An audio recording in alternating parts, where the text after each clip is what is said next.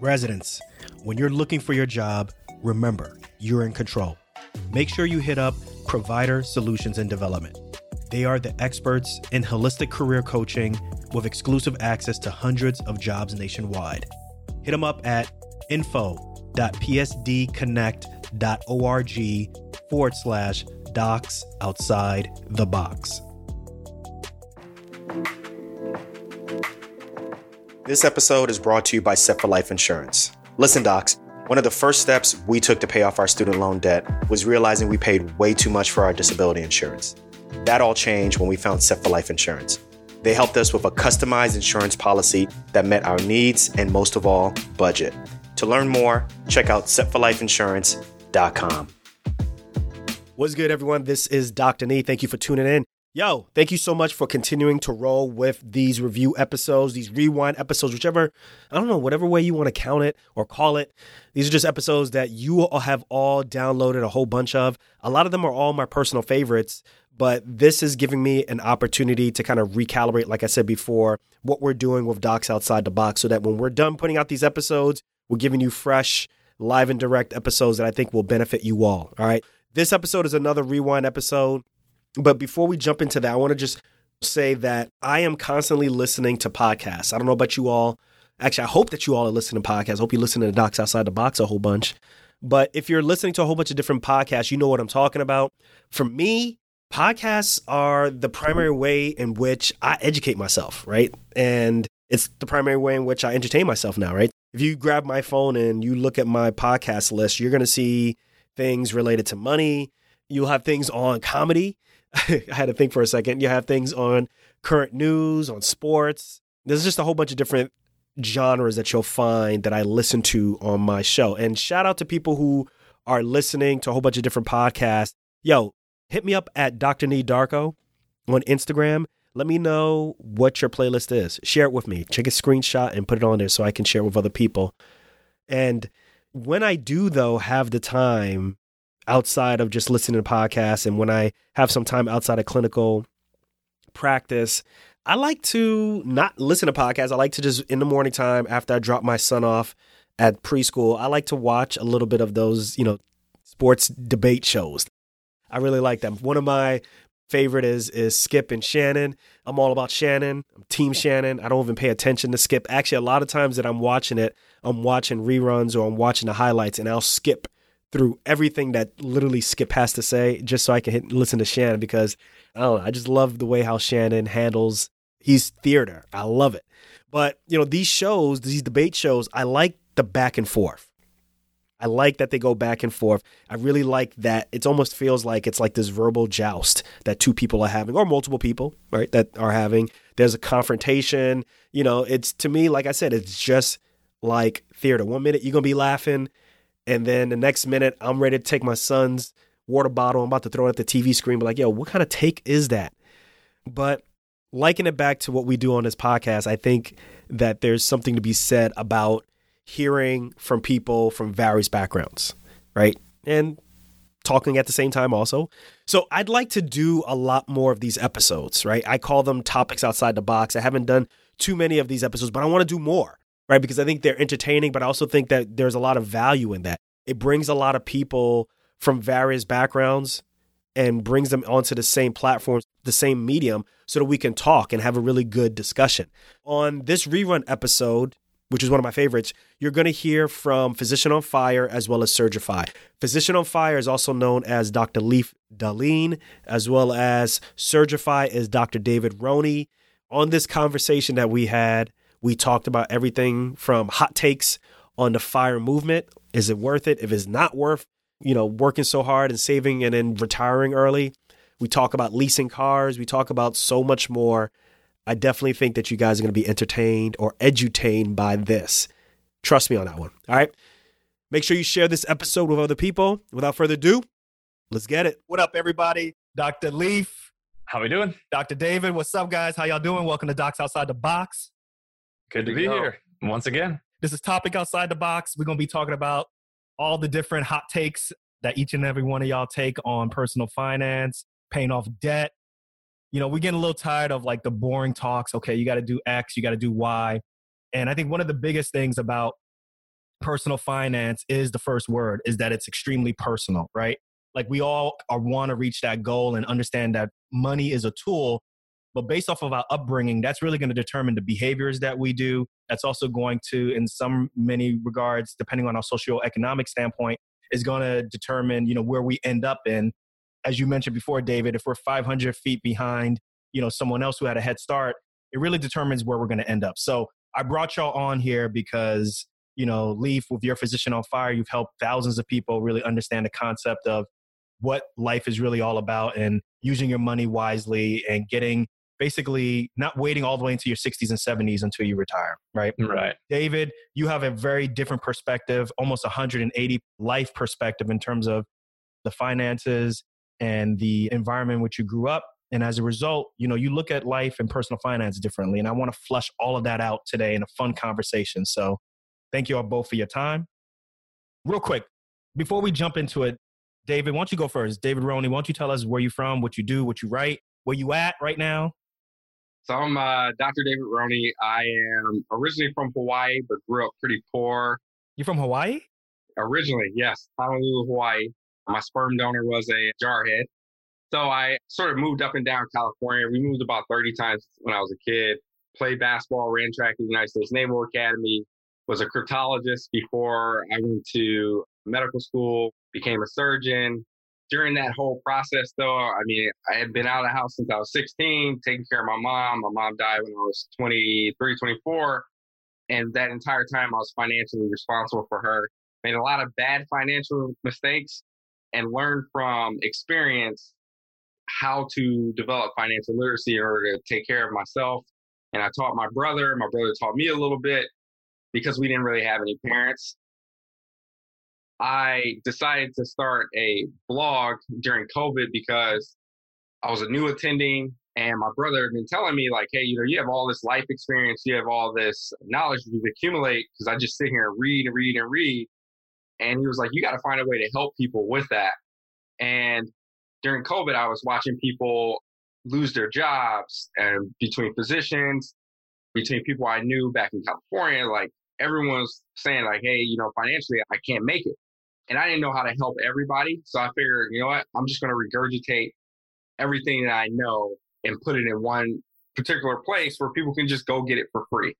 One of the lessons that I learned was financial knowledge is not free when you become a physician, engineer, tech person. Like financial advisors are going to charge you quite a bit to get knowledge that theoretically you should have been taught in high school for free, right? Or taught in elementary school for free. So I was like, you know, I, I need to decrease this barrier to entry. The people who actually need financial literacy are the folks who don't have the money to pay for it, right? And that's counterintuitive. A lot of financial advisors make money off of high net worth individuals, and I have nothing against that. But at the same time, those high net worth yes, individuals. Yes, you do. Yes, you do. No, I, no, I mean, stop lying. Stop lying. The fact of the matter is a high net worth individual got there for a reason, right? Unless they were given a trust fund, they either had a degree or some very technical job. If they really put their mind to it, they could learn financial literacy quite fast, as opposed to someone who doesn't even have access to a great school system and teachers who are willing to actually teach them.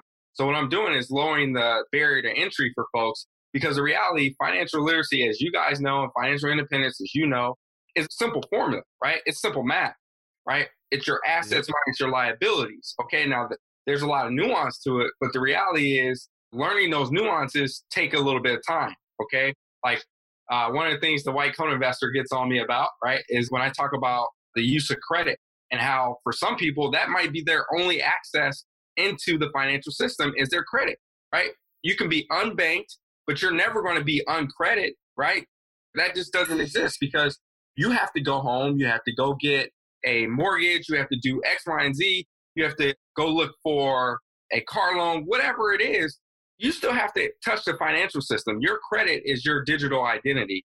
And so just saying that, oh, well, you know, you don't have need credit. So I try and teach people about credit too, because also people will charge you for credit repair when it's free, right? There's right. no real credit repair. Right. It's knowing how the credit system works.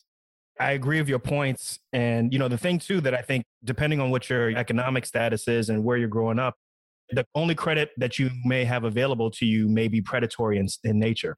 Oh, absolutely. Which is a problem. So the thing that I really want to talk to you about, or that I eventually want to get you on the show about in the future is, is your background. I swear, like if we were to make a movie about it, like you are somewhere between The Pursuit of Happiness, Party of Five, Antoine Fisher, brother. Like, yo, so I'm going to bring you back on this show. We're going to talk about your background because it's really important, all the obstacles that you've been able to get through and how you decide to live your life right now. So I'm glad that you're on this show. So Doctor Leif, I know you've been on this show, I think twice now, I believe. I believe so. Tell us a little bit about you and then we're going to jump right into this, man. Sure, sure. And first, I just want to say, David, I think it's really cool that you took the time that you had, you know, during COVID to go ahead and be entrepreneurial and be, you know, educational and start that blog, because what a better time. A lot of people are like, you know, just in hiding and mentally all over the place and couldn't focus on one thing. And you just said, okay, I'm going to start doing this thing. And you've jumped right in. So kudos to you. You asked about me. Uh, my name is Leif Dahlin. I was an anesthesiologist for uh, thirteen years post-residency. And I left my job uh, about a year ago, summer of twenty nineteen. And it wasn't a job that I disliked. It wasn't a job that I loved. It was a job that I had. And it was actually a really good career. But about five years ago, I realized that, you know, I had been making good anesthesia money and kind of living a middle class, maybe slightly better than middle class lifestyle, but a comfortable lifestyle that my wife and I were happy with. And we figured out that, holy shit, we've got enough money to retire anytime we want to, because I just kind of saved most of what I made and invested in simple, you know, mutual funds, and just kind of looked at the uh, nest egg that we had built up. And I realized work was optional. And I thought, well, what do I want to do with the rest of my life? And it turned out anesthesia wasn't it. So I started a website, you know, like David did this spring. I started mine in twenty sixteen because I had been learning all about, okay, this is what financial independence means. Here's the math, simple math, like David said. But people don't know this. Physicians don't know this. Burnout is huge. I see people wasting money, like trying to buy happiness in the pursuit of happiness. To go no pun intended.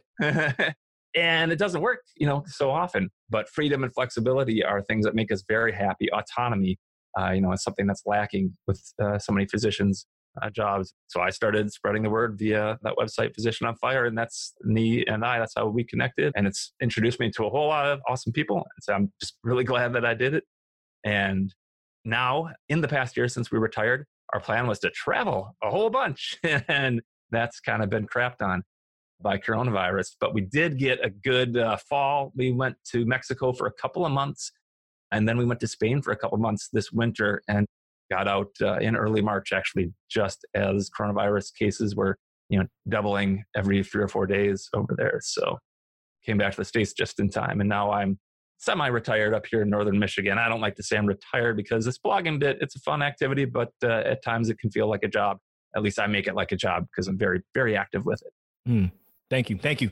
All right. Well, let's jump right into FIRE then. So David, you got a really interesting perspective about the FIRE perspective. We got Leif right now who is on that R E portion, which to some extent you agree with, but you don't. But I want to get your hot take. Tell us about your hot take on the FIRE movement. What's your beef with it? So personal finance is personal. We all agree on that, right? I started, I didn't come from a place of privilege. I worked my tail off to get here. Just like you, I'm African-American surgeon. We are like unicorns walking around to start with, right? Because there's not many of us. I worked my tail off to get here despite the obstacles that are put in my way. So I don't want to give that up early, right? I spent ten years chasing this. I want to try and go after it and see how far I can go. I spent so much of my life in poverty. I mean, half my life was spent in poverty, right? I'm finally getting to a point where I can be comfortable and not have to live in a life of scarcity. So why do I want to go back to that? I remember days of having no water, no electricity, no food. I mean, there would be a whole week where we would live off of potatoes, bacon, and eggs. That's it. Every meal was just that. The next week, imitation crab meat and lettuce, right? And ranch. And I'm not going back to that, right? The reality is, I know I'm responsible with my finances, okay? Early in my life, I wasn't. I know now I'm responsible with my finances. I know that if I stay within a framework, right, whether that framework is paying my debt off in five years, paying it off in ten years, the reality is it's going to be paid off, okay? Most of my family died at young ages. My mom was forty-nine, my grandmother was fifty-four, my aunt was fifty-two, my uncle was forty-six, right? The people I looked to died early, right? So I'm going to live my life, I'm going to pay off my debts, and I'm still going to reach financial independence because guess what? I'm in a high-paying field, right?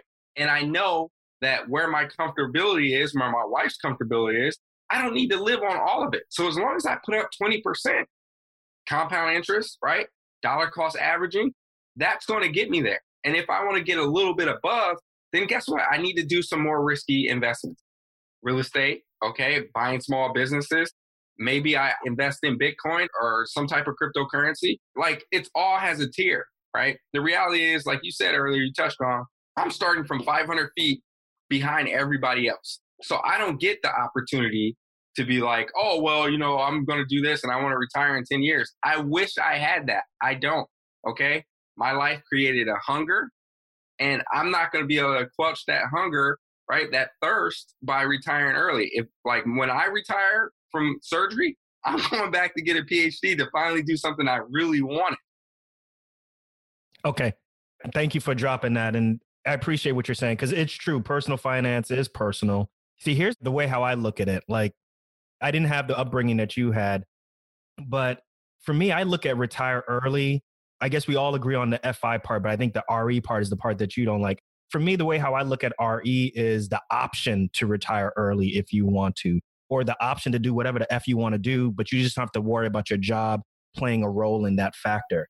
Do you see what I'm saying? And then the other thing too that, you know, with me, I don't know if y'all know, but we went hard on our student loan debt to pay it off in three years. So yeah, we went back to the two hundred dollars a month budget where we were only spending two hundred dollars a month on food. And that was groceries. And then we gave each other fifty bucks a month for like discretionary funds to eat at work and stuff. So David, from what you're talking about, like, I know what you're talking about in terms of like going really hard the opposite way and so forth. But I think, I don't know, I just think it's all about priorities, right? Like if you want to prioritize, for example, having like a nice car, I think you can prioritize having a nice car, but I don't think you necessarily have to prioritize having a nice car, a nice home, nice vacation, and then still try to retire early. I think that's the difficult part. I guess I take the standpoint of, you know, Paula Pants, you can afford anything. That's exactly what I was thinking. You can't have you everything and stuff. So yeah. I don't know, Leif, jump in. What's your thoughts on what David said or whatever I said? What do you think about all this?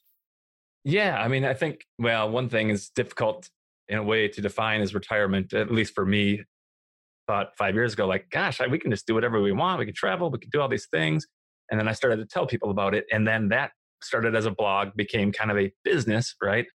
And from the get-go, I said, well, geez, if I'm going to tell people that I don't have to work for money, and then I start putting ads on the site and start making money, it looks a little disingenuous. So I started a charitable mission and I donate half of the profits.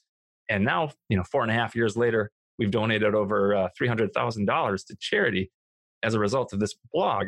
And so, yeah, we'll, we'll talk offline, Nee. Yeah. But there is money in this internet. I don't know if the so. audience, if they can't see my face. Like, yeah. How much is your blog bringing in?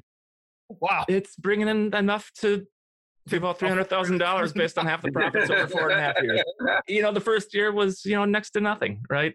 I've had mentors and, you know, there's there's certain ways that uh, you can monetize a blog. I wish people could see your face right now. It's It's fantastic.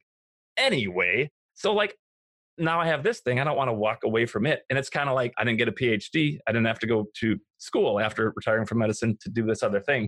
But now I'm doing this other thing that's really impactful and fun for me. And like I said, I've met a ton of great people doing it too. So I'm very glad that I made the choice that I did.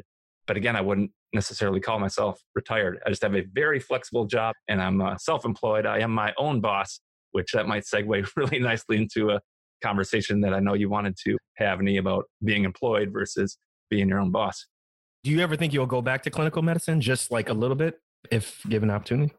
You know, that just came up back in March. I was feeling kind of guilty about not working while COVID was starting to ravage its way through the U S. And I called my old boss. I said, hey, if you need me back for whatever reason, maybe you guys get overwhelmed, the hospital's overfull, one of you gets sick, just let me know. I still have my credentials.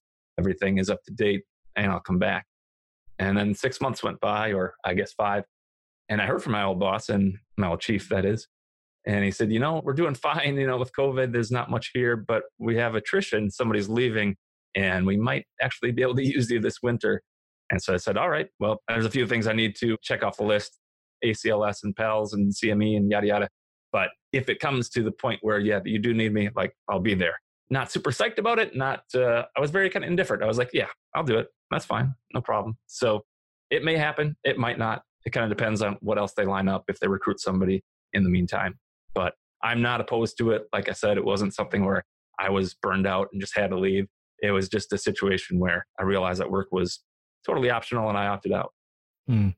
The one thing, David, I, I'm interested in your perspective is, like, what are your thoughts on, like, burnout? Because, you know, being a general surgeon is no joke. And you're talking about maybe practicing possibly into your fifties and then going back and getting a P H D and so forth. Like, what are your thoughts on that? Do you ever think about that and stuff? Or I, I think about it constantly, right? Because mm-hmm. uh, I'm a military physician, right? So it's a little, even from that standpoint, you can have skill attrition, right? And then so I always have these conversations with, I try to talk to as many smart people as possible from other industries, right? Hey, what do you think about this? What do you think about that? Let me pick your brain. How'd you get there? And then I talk about things like about burnout. The biggest thing for me is passion about what you're doing. Okay. Like, if you have no job satisfaction, right? If you don't like being there, there's no amount of money in the world that is going to fix that. Right. As Leif said, you, you can't buy happiness. There's it's not going to happen. Right. It sort of has to be this balance of, and I think this is where burnout comes, right? You either have one or the other. It has to be balanced out. Either you have too much money and you have zero job satisfaction, so then you don't have any, there's no skin in the game, right? You don't really feel that thrill every day that you were hoping to get.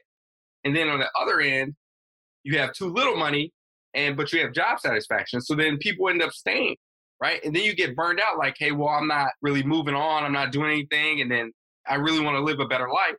So I think you have to be somewhere in the middle. And I'm still trying to figure out where that is for me, right? Because one of the newest things that they've been preaching to me is going the administrative route and sort of maneuvering things that way, right? Because I have this business mind. I have an ability to connect with people. But at the same time, I'm like, man, you know, surgery is really fun. Why are you telling me that I have to do either or? Like, this is my personal finance journey. I want the freedom to do what I want. I don't necessarily want to retire. I just want control over my life. Because the last eighteen years, the military's had control over my life. They've said everything that I do, but they didn't create me. They didn't give me my skill set. My skill set was developed because of my personality and what God gave me, right?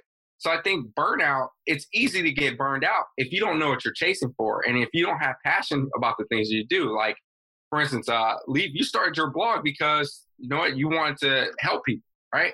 I started my blog because I wanted to help people. You do what you want to do because you you started, you want to help people, right? So, like, right. There's passion behind that. There's a reason behind it. And if you can't find your reason, you need to move on. And I think that's what happens is we as surgeons or we as physicians, we train so long and we feel like we're obligated to continue to do that. In reality, we're obligated to be happy, right? So if anesthesia doesn't make you happy, E R doesn't make you happy, move on. The money's not worth it.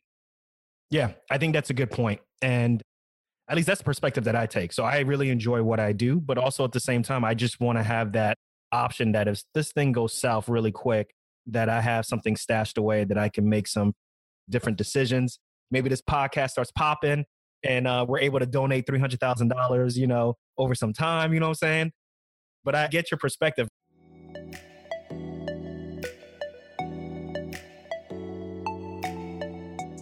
Hey, aren't you tired of someone telling you what to do in residency? Like what time to be at the hospital, when you can leave. For some reason, you're always wondering when you're going to get a golden weekend. Hey, look, now is the time for you to take control. When it's time to start looking for your job, make sure you hit up our sponsor, Provider Solutions and Development. They are the experts in holistic career coaching with exclusive access to hundreds of jobs nationwide. Now, look, we rock with them here at Docs Outside the Box because they empower docs just like you to one, find a place you really want to be at. And number two, start making decisions with you at the center. How's that for a change? Whatever you're ready for next, they'll help you find it with no quotas, no commissions to get in the way. So look, start flexing those control muscles and hit them up at info.psdconnect.org forward slash docs outside the box. Now, one thing that I really want to talk to y'all about, this is another tweet that you sent out. You sent this late last month, is you're going to mess around and listen to these personal finance gurus telling you to pay off your student loans as fast as possible, and then we'll be fifty years old with no retirement savings. Don't play yourself. Be smart about it. Doctor David, explain oh, yourself. That, what you talking about? Come on now. What that, you talking about here? Personal experience, right? So I had an attending of mine in residency who had been out of residency for twenty years, right? Living a lifestyle of everything in was also everything going out, right? He wasn't paying off his student loans and he had zero savings, right? So he was paying the minimum on his student loans and he kept refinance, refinance, yada, yada, getting the decreased payment. He was living on a million dollars a year and none of his student loans were paid off, right? So I'm not advocating for somebody, and if you can do it, great. But if you want to take ten years to pay off your student loans, that's fine too. Just have a plan, right? But if you're going to tell, like the White Coat Investor loves to tell people, live like a resident for three years. Nah, man, I'm not living like a resident for three years. I hated living like a resident, right? That's the reason why people go in the military. They do all these things. They sign contracts to hospitals that they don't really want to go to right away. Like, because they don't want to live like a resident. Who wants to really live like a resident? We all know that residents don't get paid that much. And then if you're going to live like a resident for that long and you don't have an emergency savings, right? We saw a hospital system shut down in the last year, right? Because private equity bought that system and the residents were out on the street. So you're going to tell them, right? You're talking about Hanneman? Yeah. Hanneman uh, Hospital, right? Mm-hmm. So you're going to tell folks to live like a resident, right? And part of that is not having emergency savings. Now, I would probably not have that big of a hot take if the first thing out of people's mouth would be like, hey, you need to have an emergency saving. Then prioritize your debt according to the interest rate, right? Because we all know that if you are paying off debt that is three percent, but the rate, if the market's returning eleven percent, you are leaving money on the table. That's just a flat out thing. Every personal finance person, whatever, whether you're an advisor, a coach, whoever, knows that difference, right? And they also know that these there's some little tidbits that they keep to themselves, specifically the people on Wall Street will tell their clients that they need to do index funds, this, that, and the third, and dollar cost average. Meanwhile, they're buying shares of Tesla the entire time.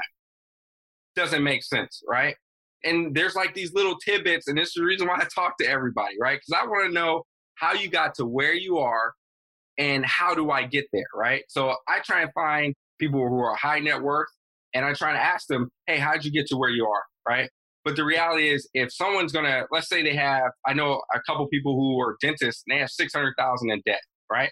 They started their career at thirty-six, thirty-seven years of age, right? Yeah. They have six hundred thousand dollars in student loan debt, plus they have to buy into a practice because everybody wants them to be an entrepreneur, right? They have to buy into a practice. Now they're a million dollars in debt. Mm-hmm. How are you Big supposed hole. to start a family, right? Be that far in debt and live like a resident? two hundred dollars a month. I don't know any wife out here that's going to want to do that at that age.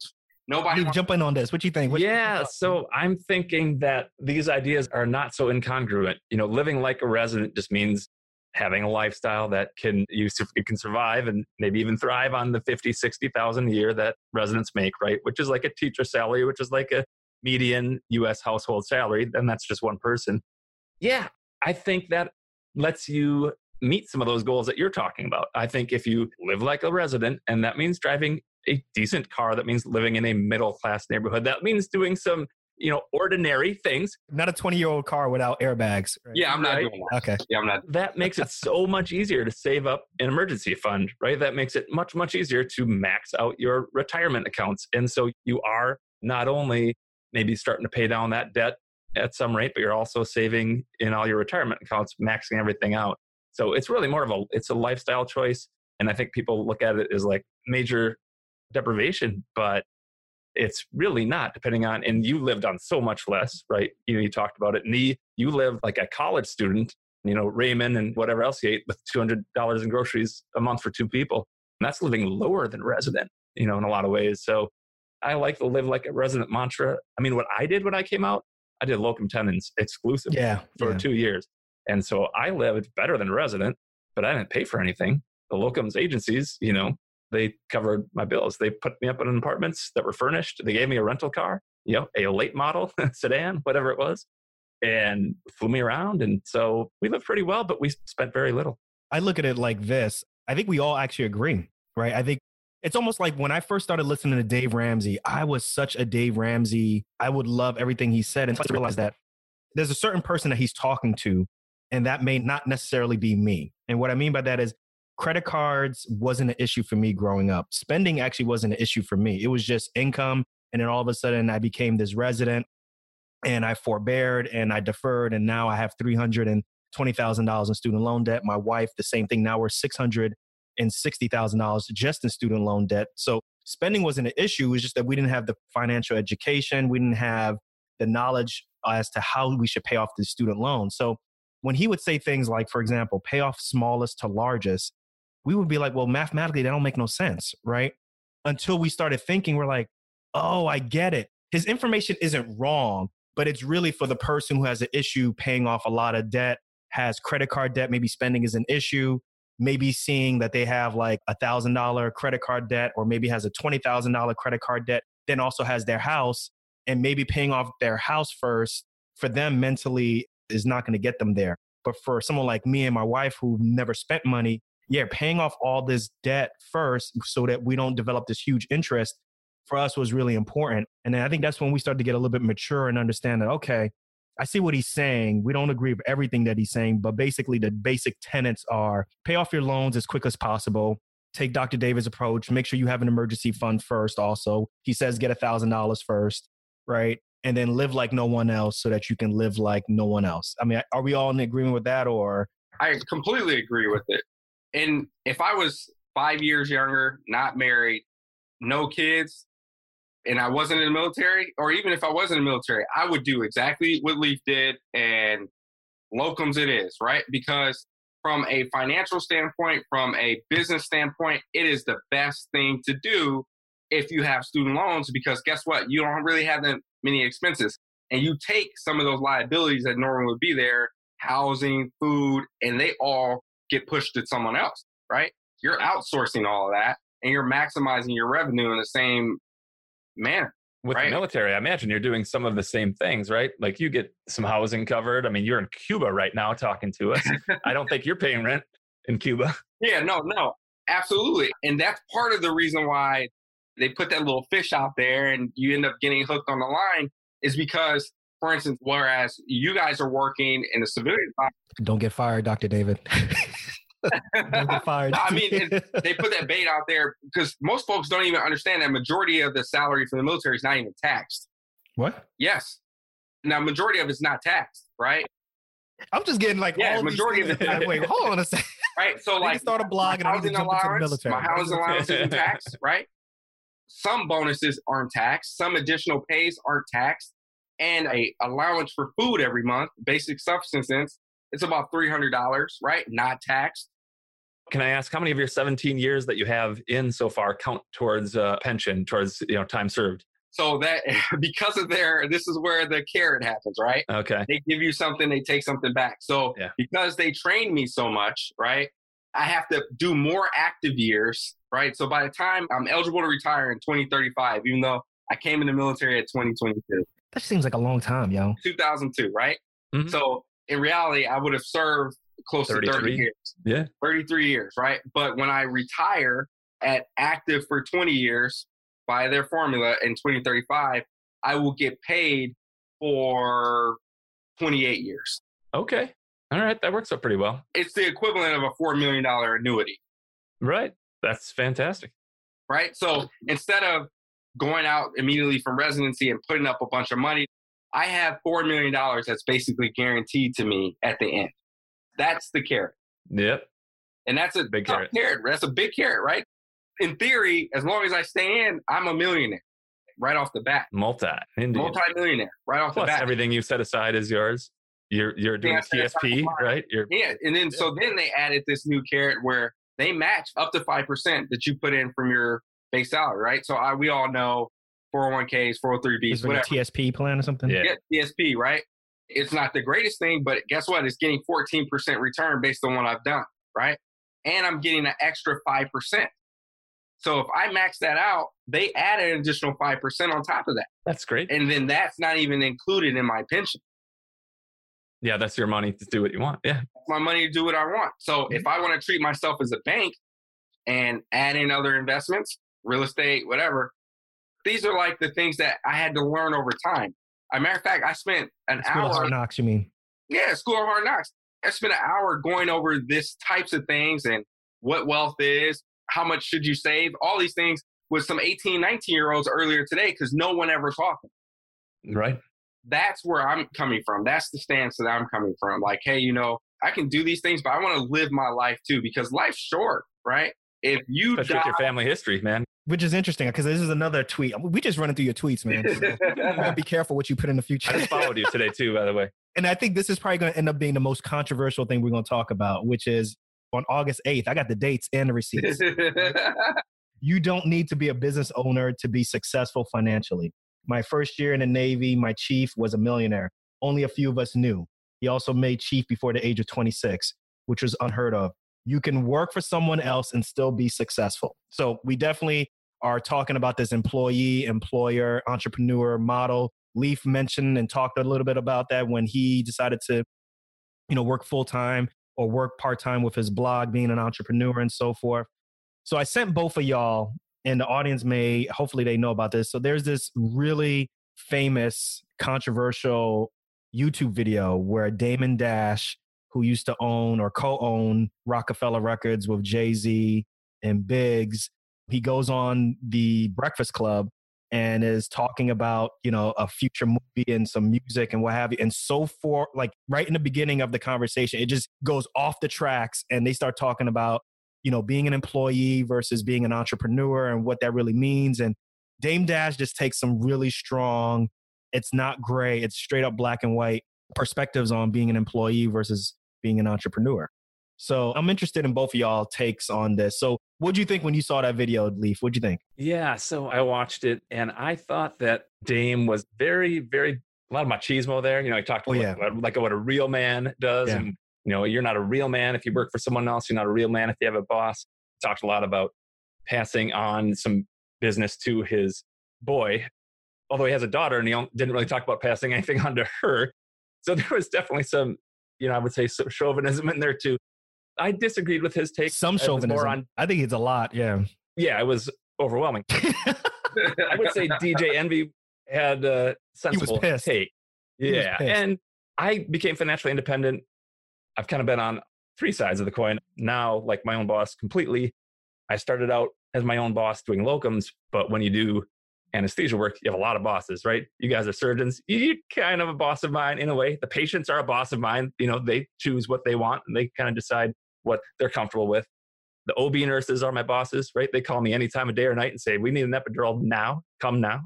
So I had a lot of bosses, even when I was technically on the employer employee side, my own boss. And then I was a W two employee physician for about half my career. So in, in thirteen years with a lot of bosses, I became financially independent and that worked really well. Now I choose to work and I choose to do this blogging thing. And I do love the freedom it gives me. I don't have to wake up at any particular time. I have all those benefits that Dash was talking about. Do you think you could ever go back to just being a W two? Like you got to put away the blog. You got to not do locums. You think you'd ever go back? I mean, psychologically, yeah. Financially, I don't have a good reason to, but let's say I was wiped out, whatever. I get sued. My money, you know, my net worth starts at zero. Yeah, I'd go back to working at a hospital. I wouldn't have a problem with that. I'm willing to answer to authority. Like there are times in the military, especially where having authority uh, is a good thing. Where having someone in charge is a good thing. And not everyone could be in charge of themselves or you would lose every battle, every war you entered, right? Here's the reality, right? A dollar is a dollar no matter where you earn it, right? So whether someone else pays you a dollar or you pay yourself a dollar, it's the same value, right? And if the military pays it, then it's like a dollar fifty because you're not paying taxes. Well, but I'm just saying, like, at the end of the day, not everyone's cut out for being an entrepreneur. We all know that you have to have a certain mindset to be an entrepreneur, just the reality. And not everyone is ready for the struggle. What everyone sees is the entrepreneurs that succeed. Oh, I'm making six figures and I, I'm my own boss. But they don't see the sweat equity that got put into that, right? The failures that happened beforehand. Exactly. Yeah. You see the tip of the iceberg. You have no clue how many late nights that person was up, how many doors got thrown in their face, especially if it's a venture capital driven business, right? The trying to beat down those doors, trying to get leads. And in reality, if you're in a service-based business, and let's just be honest, we know medicine is moved to a service-based business, right? You're always the employee of someone else, okay? Your patients are your boss. It just, even as a surgeon, you give them their hey, options. Say that again for the med students and for the yeah. pre-meds, because a lot surgeon. of them think think there's a lot of autonomy. I did also, oh. and then just drop that again for them. You are someone's employee no matter what, or the patient is your boss, right? You're going to give them their options. They get to choose. That's the reason why we have patient autonomy, right? You're just filling in. You're a technician, right? And okay, so fine, you're going to... And an artist. and an artist, right? You're a technician, an artist, you're a plastic surgeon, and you said, right? And you want to be an entrepreneur and you want to own your own business, right? You want to own your anesthesia practice. Well, guess what? You can't be a technician, right? And think you're going to be able to run the business one hundred percent by yourself, okay? You might hire a office manager. You might hire a practice manager. You might outsource your billing, right? So even though you technically own the business, well, guess what? At some point, you're going to have to sell a portion of that business. And if you're selling a portion of that business, someone else is paying you. So you're an employee again. I'm not following. What do you mean sell a portion of your business? Let's say if you need to expand your business, right? Hospitals love to buy a private practice. They're going to give you a deal. They buy fifty percent of your practice, right? The practice signs your check, right? Because you are an employee of the practice. You technically own it. But the reality is, because someone else owns it, you technically work for them, right? They own that. I see your point. The entrepreneurial mindset, it's really just a mindset, right? Either you have it or you don't. There are people, there's not one C E O in this country who is like, oh, well, I should just be an entrepreneur and give up this five million dollars per year.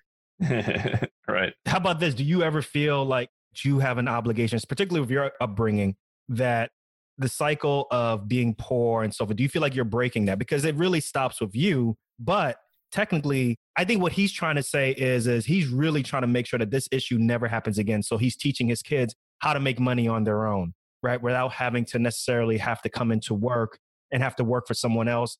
As he says, call someone else daddy because they're the boss. Like I said, he takes a very machismo, very yeah. like polarizing view of it. I'm not saying it's correct. I'm just asking just to probe. I'm being a devil's advocate. What are your thoughts on that? Because I have two daughters, one son. All right. Mm-hmm. First off, I don't want my daughters ever calling someone daddy, right? That's just not how employer-employee relationship works. But I taught my kids from a very young age what the difference is on how money works for you versus you working for money, right? And so my kids, whether they work for someone else or they own their own, they're going to be set up because guess what? I taught them what the difference between wants, needs, and just you living above your means, right? And what you might think you want because someone else has, right? So learning those things, setting the foundation of it, whether you work and make sixty thousand dollars a year as an entrepreneur or you work for someone else making sixty thousand dollars a year, my kids are going to be set up because they're going to understand how to do tax optimization, right? They're going to understand how to put up twenty percent of their money because I taught them that from an early standpoint, right? The reality is it takes fifty-six thousand dollars a year to become a millionaire if you do it correctly. That's just out there. Everybody understands that. fifty-six thousand dollars a year. With enough time, right? Time is your greatest asset.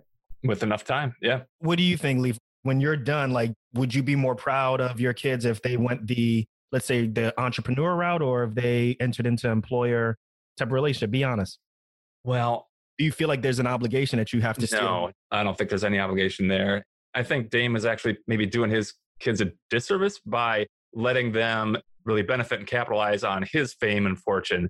You know, he talked about having his kids outside of his storefront, you know, selling hats. I think his son was, his daughter selling bracelets or something. And they're going to make good money because they're his kids and because he has that storefront. And that's starting five hundred yards ahead, right? As opposed to David starting five hundred yards behind.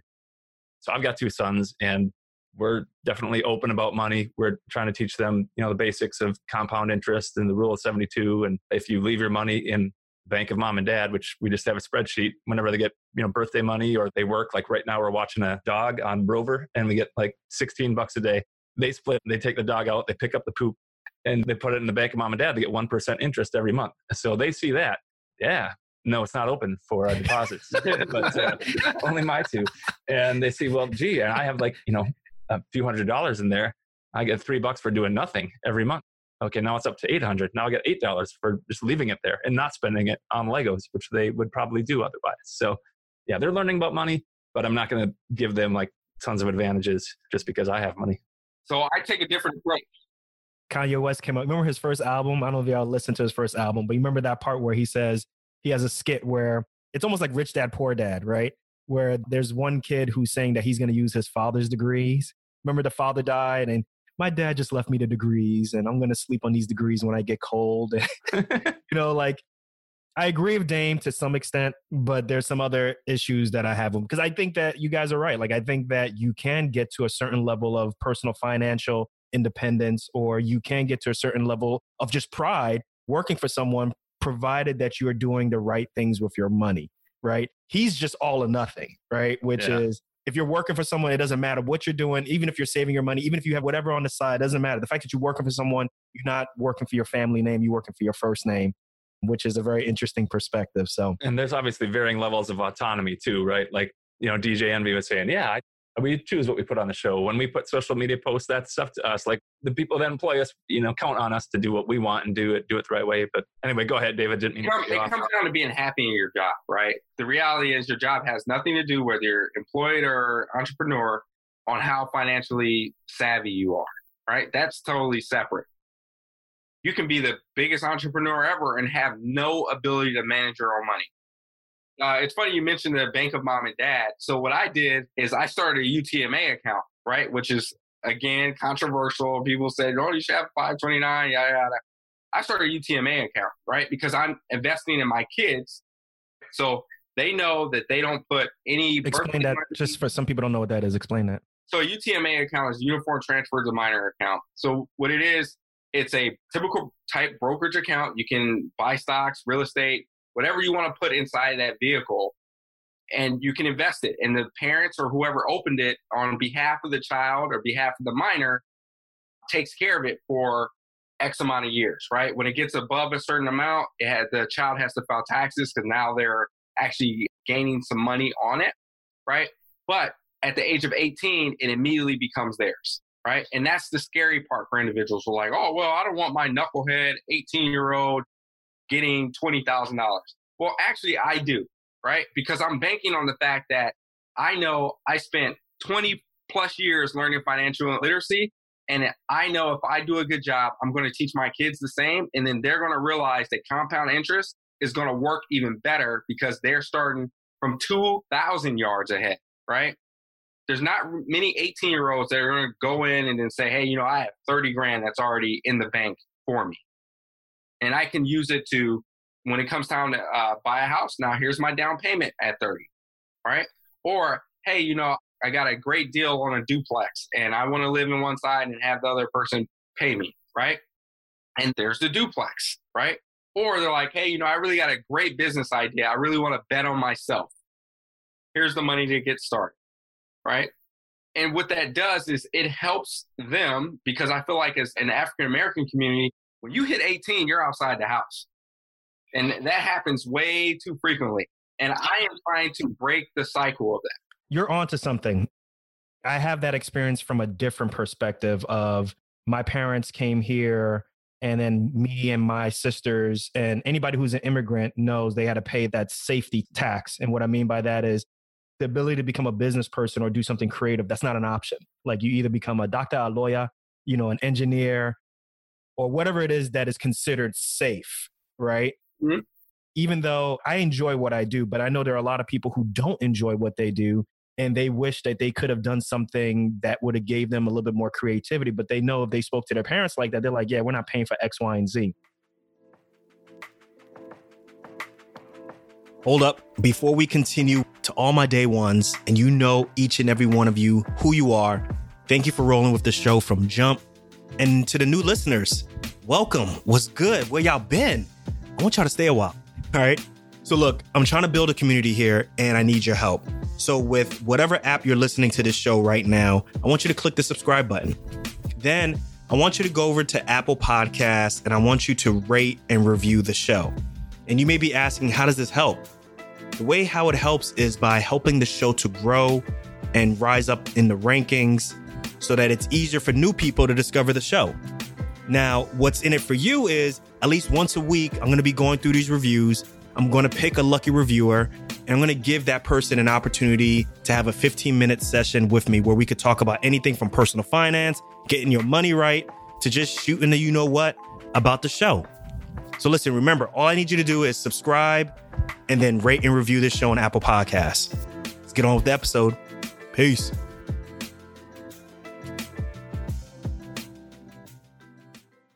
So for me, you know, the thing that me and my wife are taking pride in is your perspective, like, which is we want them to have the option and even the finances to take chances and maybe even grow the name or do whatever they want to do more on an exponential level, take chances and so forth. So I don't know, Leif, what do you think? What are your thoughts on all this?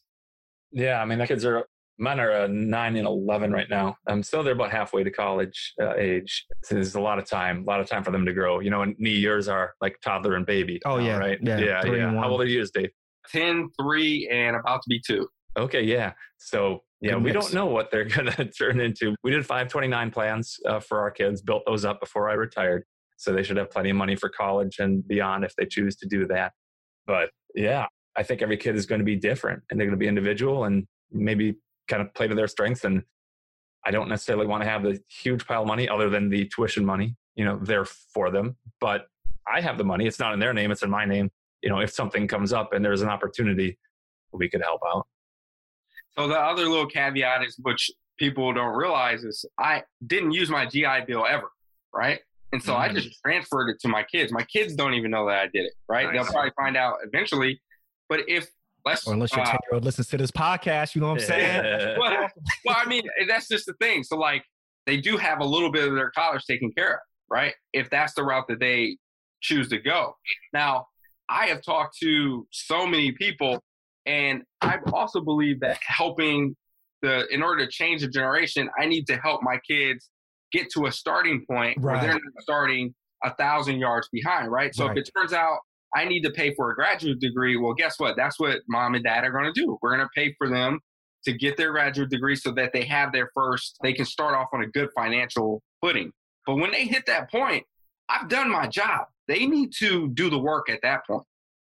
But I think that's a really good perspective because that's, I agree with that. I think that's the whole, even more so than teaching them entrepreneurship or just working for someone, is the concept of, you know, giving them the tools to really make and take chances that are, you know, calculated and so forth. And I think, you know, starting off the bat with six hundred thousand dollars of student loan debt or however much people are nowadays doing, there's only so much you can do, right? I think if you had the opportunity, if the government had an opportunity, what would you rather have a doctor spending money on student loans or spending money on, you know, on a house or spending money on their first practice? But I guess the way in which the federal loan system works now, like they get money, you know, off of people paying student loans anyway. So they're making money either way. So it doesn't matter to them. So it's a racket. It's right. a complete racket. Right. So, you know, the other thing that I'm really interested in is cars. is cars. So for me, I'm driving a two thousand fourteen Toyota Corolla. It has airbags. David is not, it's, it's, it has airbags. It's got Bluetooth. I want a Tesla, but I'm holding off until, you know. I, I, I remember listening to that episode. I want a Tesla. Guys, I want a Tesla so, so bad. That literally is, Tesla for me is like the iteration of Knight Rider. You know what I'm saying? Mm-hmm. Like I grew up watching, you know, Knight Rider. So for me, that thing. The fact that you could summon it, you know, with your cell phone. But I know for me right now, like there's this thing in my mind that is like, well, if I spend the money on a Tesla right now, or not even if I don't get my business to do it, then I'm kind of wasting money. Maybe I should just be using that money to save up for something in the future. And I know that that scarcity mindset can affect me. And I think in another way, it helps me to save. So let's talk about this. Let's get the perspectives on leasing a car versus buying. Buying almost always comes out ahead compared to leasing, especially if you're willing to buy a used car that's maybe been out at least a year or two, because those cars depreciate so much in the first couple of years. So leasing, you're just pretty much paying that depreciation. I think the smart thing is to do is to buy a car that just came off a lease. Our most recent vehicle purchase was a, a year and a half ago. We bought a twenty seventeen Nissan Armada. It was a vehicle for Hertz. And that's a big boy.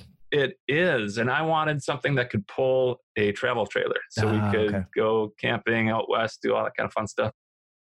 I also used it to move ourselves, because after retiring, we moved to Michigan and nobody paid for my move this time. So I, I got an enclosed trailer and loaded up five times, went back and forth, six hundred miles each way, like throughout the summer, because I was going back to work, coming back to Michigan, see my family, back and forth for work anyway, bringing loads.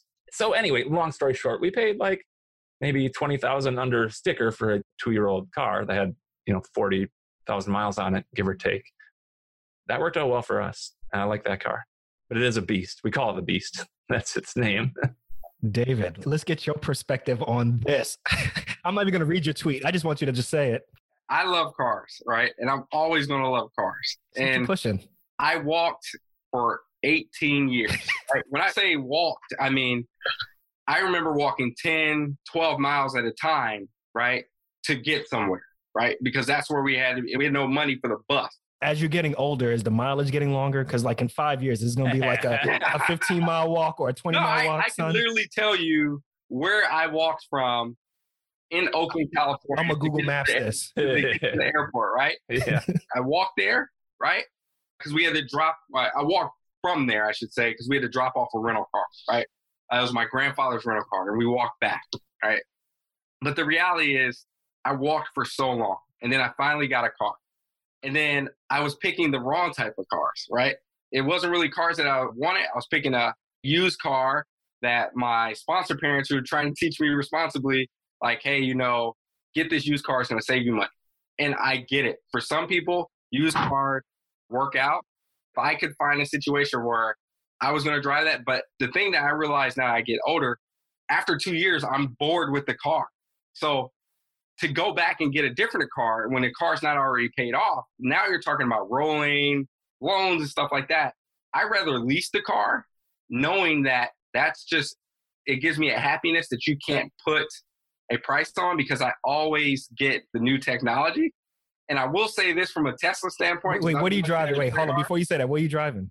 So I just got rid of my F one fifty because I'm down here. I, currently right now, I am driving a two thousand one Mercury Grand Marquis. That I... That's almost twenty years old, son. thirty-five Well, it's thirty-five hundred dollars. I'm stuck on the island. So I didn't really oh, have... Oh, that's a, what you're driving in Cuba. Okay. Yeah, that I didn't have a lot of options, right? So from that standpoint, that's what I'm driving. You could have bought like uh, one of those old Russian cars I've seen there, or the yeah, nineteen fifties yeah. uh, Chevys. Yeah. Yeah. Yeah. So, I mean, from that standpoint, that's what I'm driving. When so I in the mainland, back, you don't have a car. I got rid of it okay, right before I, I came down here. Okay. Oh, my wife makes fun of me because she says I have a list of cars, right? The one good thing, and I'm not a huge fan of buying cars, but from a financial standpoint, Tesla actually retains value. It's kind of weird that the used cars are barely depreciated after a couple of years.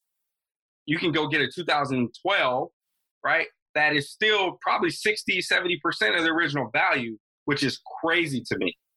But yeah, like, and with the electric car, you get that battery tax credit. So you yeah. get, you know, seven thousand five hundred dollars off on the new car, but not on the used car. Not on the used car. Right. Not so that car. Makes the new one attractive. We're actually looking at getting a Ford Escape plug-in hybrid, has a big battery. And it's like a six thousand eight hundred dollars rebate because of the size of the battery. And it would be cheaper than the non-plug-in models. It would be comparable to a used one that's a year or two old because of that big tax credit. So say that all again, because my wife is listening. Yeah. When you buy a brand new electric or hybrid Tesla, vehicle that has a large Leaf, battery, that is. Tesla. Tesla Model S. Yes, when you buy a Tesla or similar, mm-hmm. if it's a full-size, big battery, seven thousand five hundred dollars as a credit. So that's basically cash on your taxes for that year. So if it's a forty-five thousand dollars Model three, now it's a thirty-eight thousand dollars Model three or thirty-six thousand five hundred dollars. I would happily drive a Tesla, right? And I would actually buy it and be like, hey, I'm going to keep this for ten years because the technology in there is amazing. It upgrades all the time. And it upgrades all the time. It's more of a software platform than anything, right? But the fact of the matter is they don't have a supercharger network. That's where I am in Virginia, right? Where I live, right? So the nearest charger is thirty minutes away, right? So trying to get to that charger and then trying to charge at home, or if I come home late, I can't open the garage or whatever, like that's a big factor, right? You know, as a surgeon, as an anesthesiologist, you're constantly getting called. Yeah. We're on call to come in or be near, close by. Like having that reliability is one of those things. So if they build out a network, I will gladly buy one. Yeah. Right? In northern rural uh, Minnesota and Michigan, places where I've lived, you know, and currently and recently, yeah, there's no option. So we need a combustion engine, but the plug-in hybrid will give us like forty miles on the battery alone. And then it becomes a hybrid with a gas engine. So yeah, and then, kind of the best of both worlds works right now. I love Michigan. My wife's entire family's from there. Nice. I call it Detroit's like one of my second home. But uh, when it gets cold, oh, the battery efficiency, yeah, right, efficiency goes down. So that's another like scary thing for me is like, well, you know, sometimes it gets really cold here, and I can't wait forty-five minutes if there's an emergency at the hospital for my car to charge. It just it can't happen. Yeah, but you scrape in the front of your windshield on a regular combustion car and we ain't for the warm Nah, up. And that's what an auto starts for, man. Park in the garage. So do you really, every two years you're getting a new car? Usually every two to three years. So you lease your cars? I lease all my cars. So you don't... If you walked more, you wouldn't get bored with the car. There you go. So you don't think it's a fleece? No. So here's the deal, right? And I never make emotional decisions when it comes to finance, right?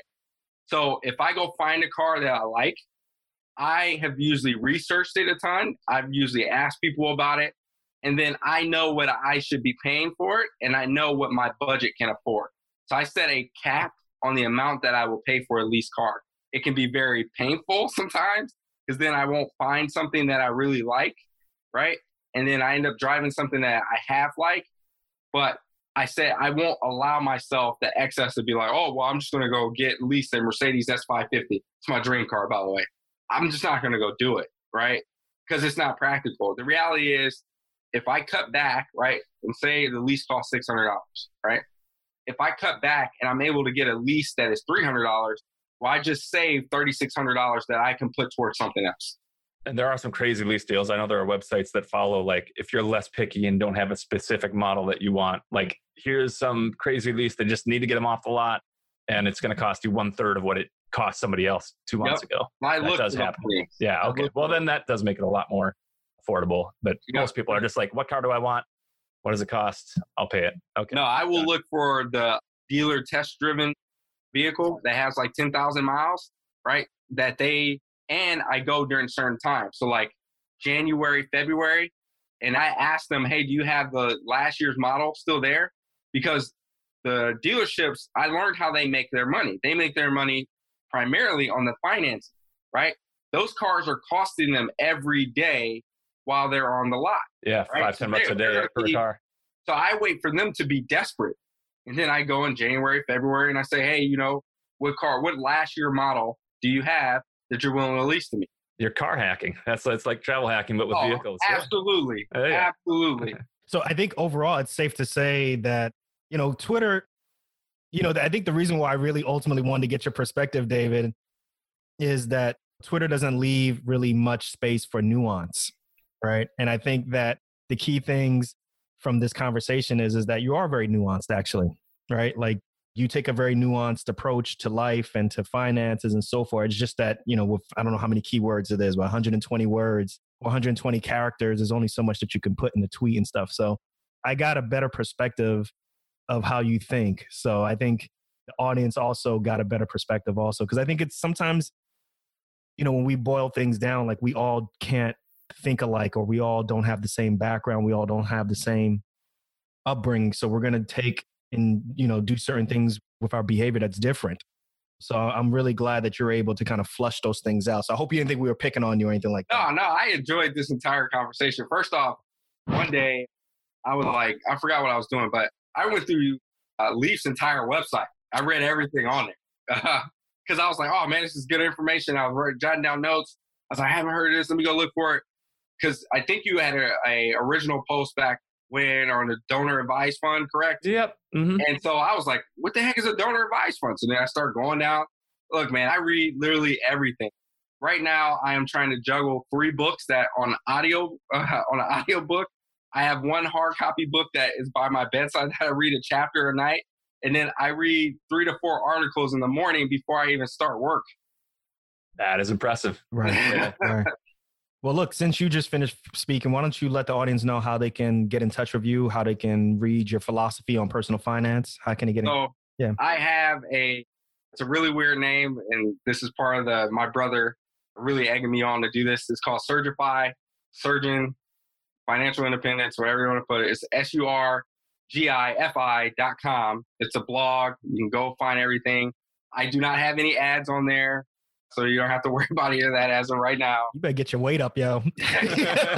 Based on what Leif's saying. I've been around since April, and I think I have like thirty-six hundred hits. It's not even that much, right? The reality is, is like, I really just want to get the information out there. And you can find me on Twitter at F I S U R G I. And the reason why is someone had the screen name or Twitter handle Surgify for like the last ten years, and they're not even active. It's really annoying. Frustrating. Yeah. Leif, what about you? How can the audience keep in touch with you? Read right. about your philosophy? After they have read everything that is there on surgify dot com, hop on over to physician on fire dot com. You can type in P O fire dot com. Takes you there. I'm active on Twitter also, and now following F I Surgery or something. It's something backwards, yeah. right? Yeah. yeah. Twitter, Physician on Fire. I've got Facebook group for physicians only called Physicians on Fire. We got twenty-two thousand docs in that group. I'm in that personal finance, right on. Yeah. So, uh, yeah, lots of ways to find me. And Leif, just so you know, Docs Outside the Box is a nonprofit. So if you want to make some donations, you send some of that money. There's one. Right. I'm teasing. I'm teasing. So listen, this was awesome, guys. I hope we can do this again. Once again, to the audience, like I said, this is a topic outside the box. And I think that the key thing from this is there's multiple ways that you can skin a cat. And it really is based off of your upbringing, the knowledge you have. And all we're trying to do is just expose everyone to different ways of, you know, making yourself more financially independent, being more in control of your life. And let me know what you think, guys. Go ahead and leave me a voicemail. If you go to the website, Doctor Nii Darko, and click on the blue icon on the right, it says, ask me a question. Let me know what you think about this episode. If we should do more of this, if you think Doctor David is crazy, if you think Doctor Leif is on something, let us all know what you think. And we'll probably put it on another Friday episode, put out the feedback from everyone and go from there. So once again, Leif, David, thank you all again. We got to do this again. Thanks for having us.